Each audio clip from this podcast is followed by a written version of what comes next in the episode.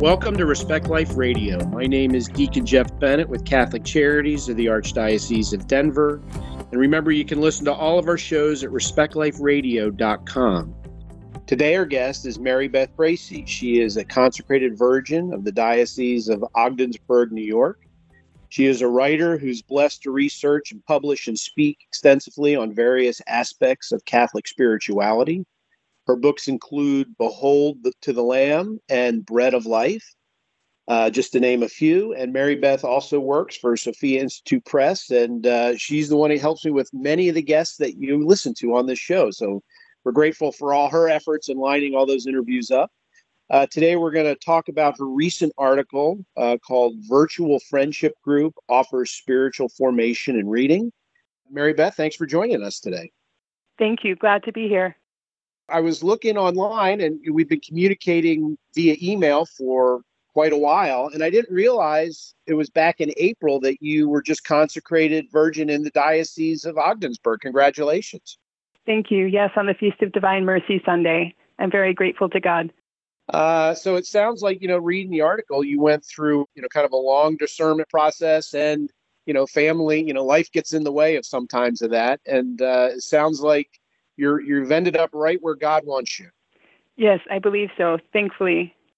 I know you're just recently consecrated, but uh, is there a community? I know there's, you know, looking online, there's several thousand throughout the throughout the world that are consecrated virgins, and uh, actually one of our employees here at Catholic Charities, uh, Sanit, um, was consecrated back in 2021 for the Archdiocese of Denver. But do you guys have? Do you communicate at all? Is there some kind of mutual support that you get from other women who have made the same commitment? Oh, definitely. In fact, um, just about a week ago, I attended the convocation for consecrated virgins, um, which this year was held in Phoenix, Arizona. Um, so there were several different consecrated virgins there, mostly from the United States, but a few came from abroad as well. Um, but on a regular basis, I do keep in, in touch with other consecrated virgins, um, whether through email or Facebook or Zoom or other platforms. So you live on your own. So is it is it difficult? I know you know it's been you've been consecrated for a couple months now, but not living in community, do you find that you know you get a lot of time for private prayer do you do you wish there was community how how do you feel about you know being where you are and and really not having anyone around other than virtually? So i'm really blessed because um, as far as the community aspect i am very active in my church and the diocese as consecrated virgins are called to be. Um, you also have family that lives nearby as well. Um, but Additionally, I think as part of the charism of consecrated virginity, we're called to be mystically espoused to Jesus. So we do need to have time for that contemplation and that prayer too. Um, and some consecrated virgins are also blessed by their bishop to have permission to have the Blessed Sacrament reserved in their homes. So I'm actually blessed to have a chapel in my home, um, which is a great joy and consolation to have my spouse here with me all the time. Um, However, I, I do think it's really beautiful because we're able to work within various charisms and apostolates in the church. And I think that God really, you know, fashions for us whatever vocation He's calling us to, whatever one He created us to do in this life. And so I, I feel really blessed that He found this vocation for me. I know that uh, when my daughter was going through uh, discernment uh, with the Dominicans when she first entered, I remember after the first year, she was like, Dad, the only thing that bothers me is that when I become a spouse of Christ, if anything goes wrong, I know it's going to have to be my fault. So yes. she, I mean, so she, to that realization, and now she's, you know, I think uh, just get ready to start year 12 with the order and, and loves it. And, uh, but I, you know, to, to your point, um, you know, they, when they go out on mission and when they, do, you know, everybody wants to do everything for them, cook all these meals, do all this stuff. And they really have to say no because then they, they, they lose that private time, that prayer, that that contemplation that that they need to really be able to fuel them as they go ahead and serve Christ, right? Yes, definitely. It's the heartbeat of who we are. You started a, a, a, new virtual friendship group, and it was an interesting article. And I would uh, encourage people to go to Catholic Exchange to to read the article. You were on retreat, and and you were kind of prompted by the Holy Spirit that this is something you need to kind of put together, and not only for yourself but to help other people. Right, form kind of a community in a world that's really challenged. Yes, for sure. Um, and it was something that, uh, as is oftentimes with the way the Holy Spirit works, you, you, totally don't expect it. I had gone on an eight day retreat as kind of part of my final discernment to become a consecrated virgin. And the reason I had chosen this particular retreat house um, that is run by the Oblates of the Virgin Mary at St. Joseph's in Milton, Massachusetts, is because for part of my duties in Sophia, I had read a, a manuscript by Father Timothy Gallagher um, it called Struggles in the Spiritual Life, and it just really spoke to my heart. And I thought to myself that if I would have had this book, you know, half of my life ago, my discernment process would have been so much easier and my path so much smoother. So when I was searching online to finish up some things for my formation to become a consecrated virgin, I happened to come across the retreat house and I said, Oh, that's Father Gallagher's order. I think I need to go there. So that's where I made my eight day retreat and over the course of the retreat, which is re- was really amazing and transformative, um, the director had told me that the Oblates founder, Venerable Bruno Lanteri, had begun something called friendship groups. And I thought it sounded really fascinating. And I said, Well, do you still have those today? He said, No, but we, we would like to get them started again at some point.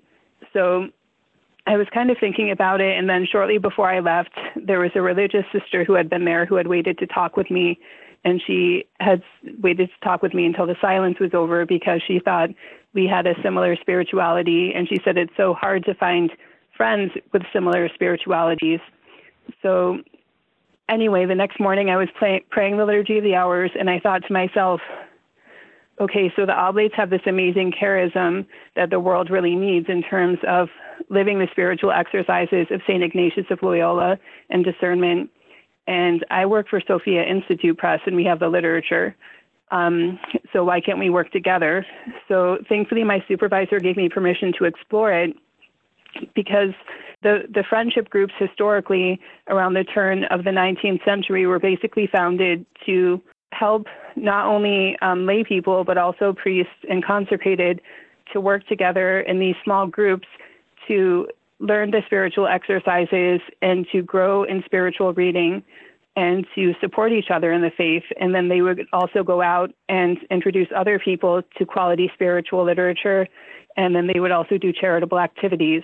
So, long story short, over the course of the past year, thankfully everything came together.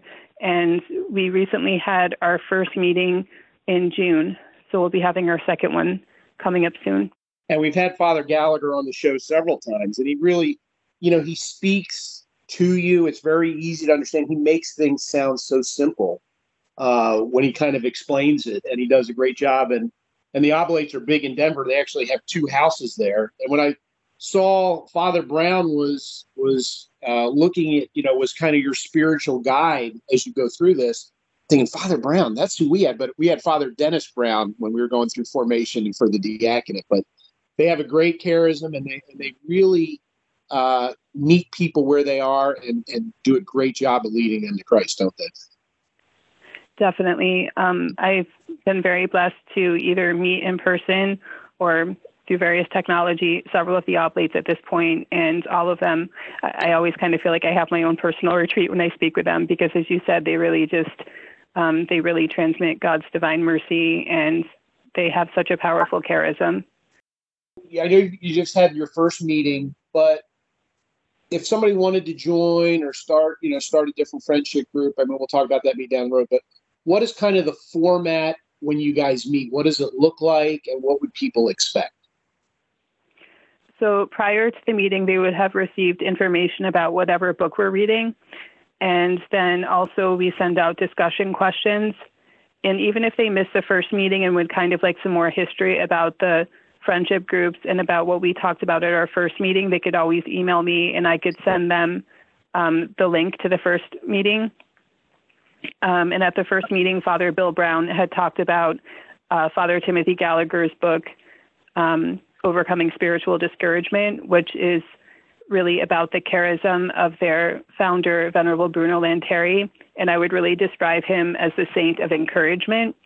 So that definitely um, comes across in in the meetings for sure.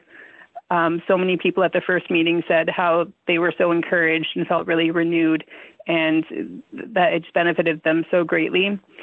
So the first half of the meeting, the priest presenter from the Oblates talks about the book and kind of breaks it open for us.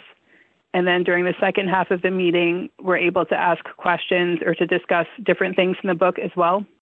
So the next book we're doing is by one of the other oblates. It's by Father Gregory Cleveland, who I believe is stationed in Denver. Um, yeah. And it's called Beholding Beauty. It's Mary and the Song of Songs. And then we'll be doing other books in the future too. We're doing one called It's Good to Be Here, a woman's reflections on kind of through her suffering. And then we're also going to be doing um, one by Father Ed Broom, and that one's going to be total consecration through the mysteries of the Rosary. And it's really kind of Ignatian in its approach as well. Um, we'll be doing one called Praying with St. Augustine by Sarah McLaughlin, which is excellent. And then we're also going to be doing another one by Father Gallagher called A Biblical Way of Praying the Mass. So those are the ones we're starting off with. Uh, before I forget, and you mentioned, you know, if people are interested, they can email you. Could you let people know what your email address is in case they're, they're interested or want to find out more information on it? Sure. It's M Bracy, B R A C as in Charles, Y, at sophiainstitute.com. Okay. And anybody can email me and I can get it to you because I, I email, unfortunately, Mary Beth quite often. She's probably sick of my emails when they come in. So I definitely have that email memorized. How long does a meeting last? An hour. And so how did you how did you get your first group to participate? It was just kind of people that you knew and you sent out requests, or how did people know about this first group that started um, you know back in June? Um, so for through a variety of different ways. Um, Sophia Institute Press had sent out an e-blast to people that had ordered the Oblates books before. Um, additionally, I had the article, for instance, with Catholic Exchange. Um, I also was interviewed by a local paper in my area. And then I also put out a lot of publicity on Facebook and things like that. Um, and then I think also I wanted to see I guess, what was the most effective ways of getting the word out. So I had also put out um, announcements like in my local bulletin and in, in my diocesan newspaper and things like that as well. So how many people are in the, the initial group? I believe that there was 20 something at the first meeting. Wow. Um, so other people had signed up as well, but not everyone was able to make the first meeting. So I, I think it's whatever size it, it is. Um, you know, we just kind of prayed that whoever was meant to come would come, um, and so I think that it could definitely possibly grow and expand as well because there has been a significant interest in it. So it's definitely a need um, for people, especially I think in, in these times. I, I think a lot of people feel isolated. Um, and it's hard to find these types of resources. Not everyone might have them in their area. So it's beautiful because we might have people there not only from other states, but also sometimes from other countries as well. Is there an ideal size for the group that you were hoping for? Can it get too big? Or, you know what, just kind of the more the merrier? What's your perspective on that? I think it's interesting. I think that's a very interesting question.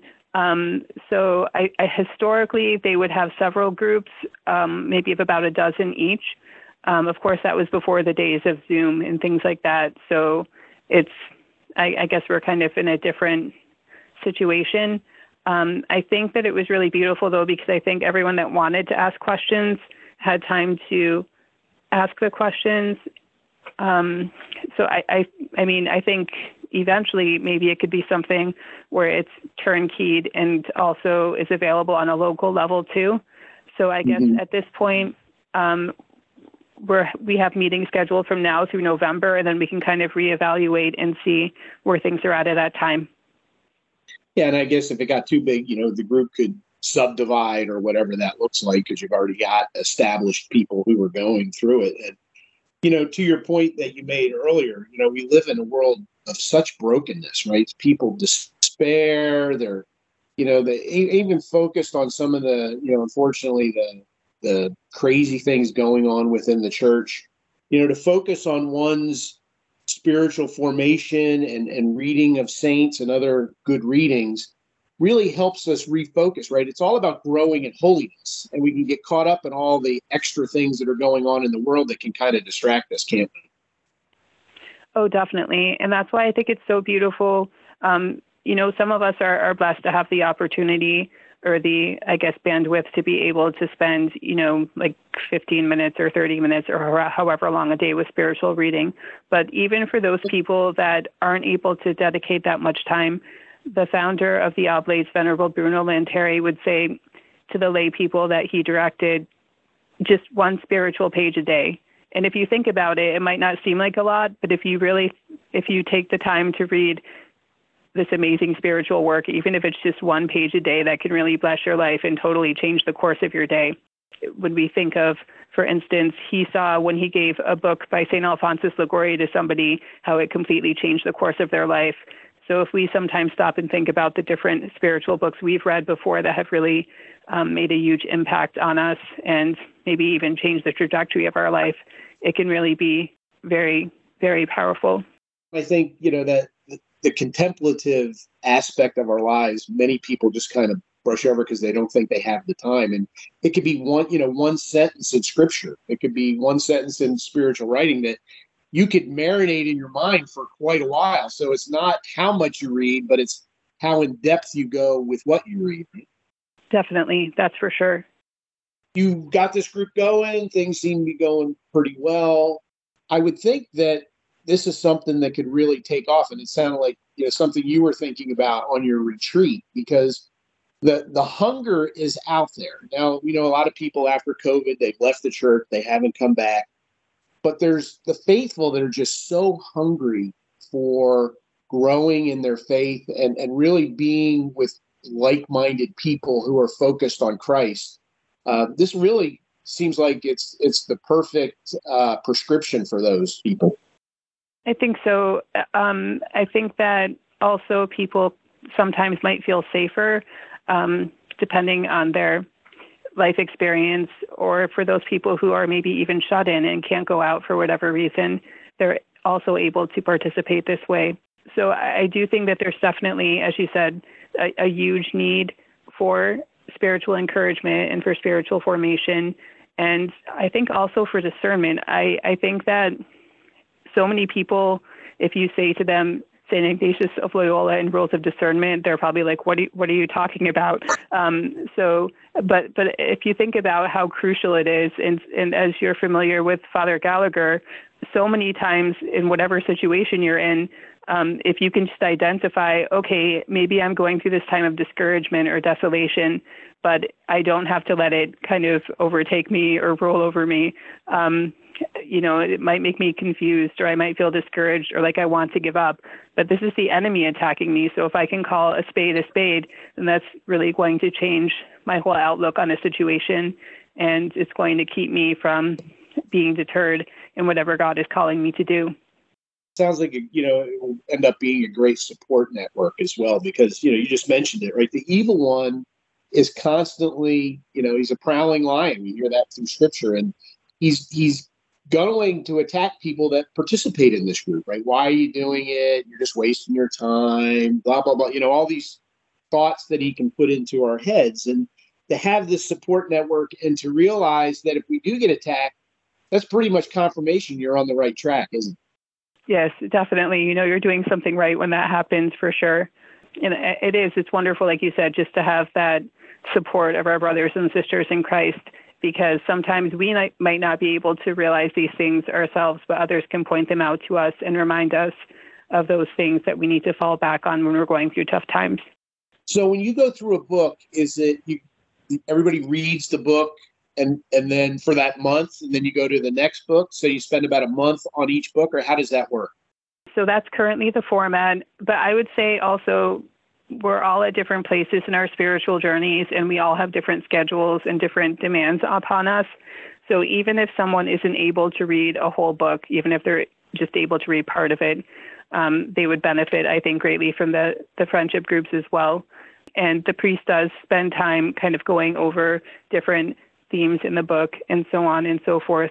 So even if you were to come to a meeting and not really be that familiar with the book yet, you wouldn't be lost or anything like that. Um, and we do have the first one recorded, so you could always go back and look at that too. I think that for this next one, Beholding Beauty, if you're familiar with Father Cleveland's writing, honestly, this is only the second book I've read by him, but it his it's almost like it takes you on an, Ignatian retreat in a sense. So you could definitely use it as a retreat. Um, you could also just read it straight through as a beautiful, you know, spiritual book. I think that for me, I like to kind of read his books slowly and kind of almost go through one chapter a week. So I think that if you're somebody who likes to kind of go on a slower paces and kind of use it in terms of Ignatian exercises and meditation, then that's totally fine. So you might come to the first or to the next meeting only having read a few chapters. Some people prefer to, you know, read the whole thing at once, and that's fine too. Yeah, and as you said, everybody's everybody's at a different place, and everybody has a different style. Uh, and you mentioned Father Cleveland, Father Broom. We've had them both on the show as well, and they're they really do an excellent job of of kind of guiding and, and directing people. So their books are are just like how they talk.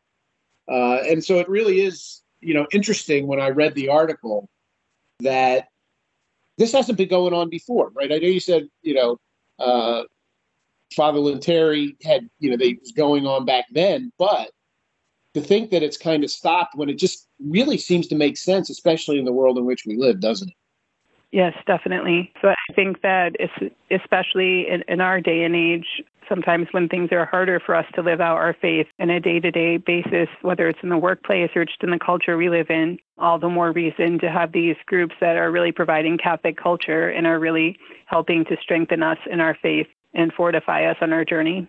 Well, and in, in your particular witness, how has your yes to Christ affected the people in your parish, right? Are more people coming up to you and talking to you? Has it opened up avenues that maybe you didn't have before? Just people really interested in, interested on how you discerned and, and where you ended up and that type of thing? I think definitely the response um, for many people has been, I, guess, overwhelming, honestly, just in, in a, a wonderful sense. I honestly didn't know how many people would be interested in the vocation or how many people would attend the consecration. But um, thanks be to God, the the church was packed, and I had so many people who I barely knew come up to me afterwards and who, who like wanted to get a picture with me or something like that. And I, I think that so many people had questions about, well, what does it mean to be a bride of Christ, or what does it mean to be a consecrated virgin? Some people would ask other questions like maybe more about the spiritual life or things like that. So I think it's good because it's it's kind of like it allows people to ask you questions that they might be afraid to otherwise if they didn't really know you. And to me, the the most beautiful thing is just that it the attention is on the bridegroom and not on the bride. So um, I'm able to to talk to them about my faith and to talk to them about Christ in a way that maybe I wouldn't have had the opportunity to before. Well, and that's exactly right. right? It's never about us. It's always about Christ. And if we can point people to Christ, right, He's going to, you know, put us in positions where we can be that humble, obedient servant and direct everybody to Christ, just as His mother does. Right, the Virgin Mary is is par excellence in terms of focus on my son, focus on my son. And, and you really get that opportunity. That must be uh, not only rewarding, but almost, uh, you know, I like to say a weight on your shoulder, but, you know, an added responsibility of, of really living your life as a model so that people see, when they see you, they see Christ, right? Yes, yes, definitely. Definitely, we're called to be a witness. I really love how the late Cardinal George um, of Chicago said that priests are called to show the love of Jesus for the church, and consecrated virgins are called to show the love of the church for Jesus. So that's really our whole reason of being is kind of like Saint Therese said her mission was to make God loved. So that's also our mission is to make God loved. So on one hand, it's like the greatest, I guess you could say, you could on one hand you could kind of look at it as a burden but i when it, in those moments when i start to feel like oh you know if i start to feel pressured or overwhelmed i realize wait i'm looking at this totally backwards because right. i need to let my husband do the heavy lifting he's the one with all the power and you know i'm just like this little tiny pebble this little tiny grain of sand so I recently, um, when I w- went to the convocation in Arizona, we had visited this chapel in the rocks, and it was really amazing because there was this huge chapel built into the rocks, and the crucifix extended from the bottom of the chapel all the way to the ceiling. So it was, I, I'm not even sure how tall it was, maybe like at least 30 feet tall, but it was bronze and it was really beautiful and very detailed, and you could really see the tenderness in the in the face of Christ. And it was also an interesting crucifix because it had like the tree of life in the background so you could see the apples and so on. And then at the bottom of the crucifix, also in bronze, was this tiny little rose. And so I came back and I was I've still been going through Father Cleveland's book Beholding Beauty. So I was meditating and one night it was to think about God's greatness and the humility we should have in light of God's greatness. And the passage from the Song of Songs was about how the bride was like this little rose of Sharon and how the bridegroom was like this great apple tree. And I'm looking at the picture from Phoenix and I'm meditating on this passage and I'm like, yes, this is what I have to remember. I'm this tiny little rose about two inches in side, size, and God is like, you know, this immense 30 foot.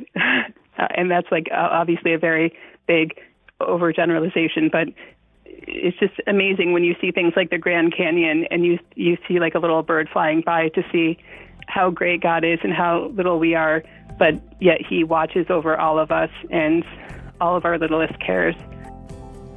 Respect Life Radio is produced by Catholic Charities in the Archdiocese of Denver. And remember, you can listen to all of our shows at respectliferadio.com.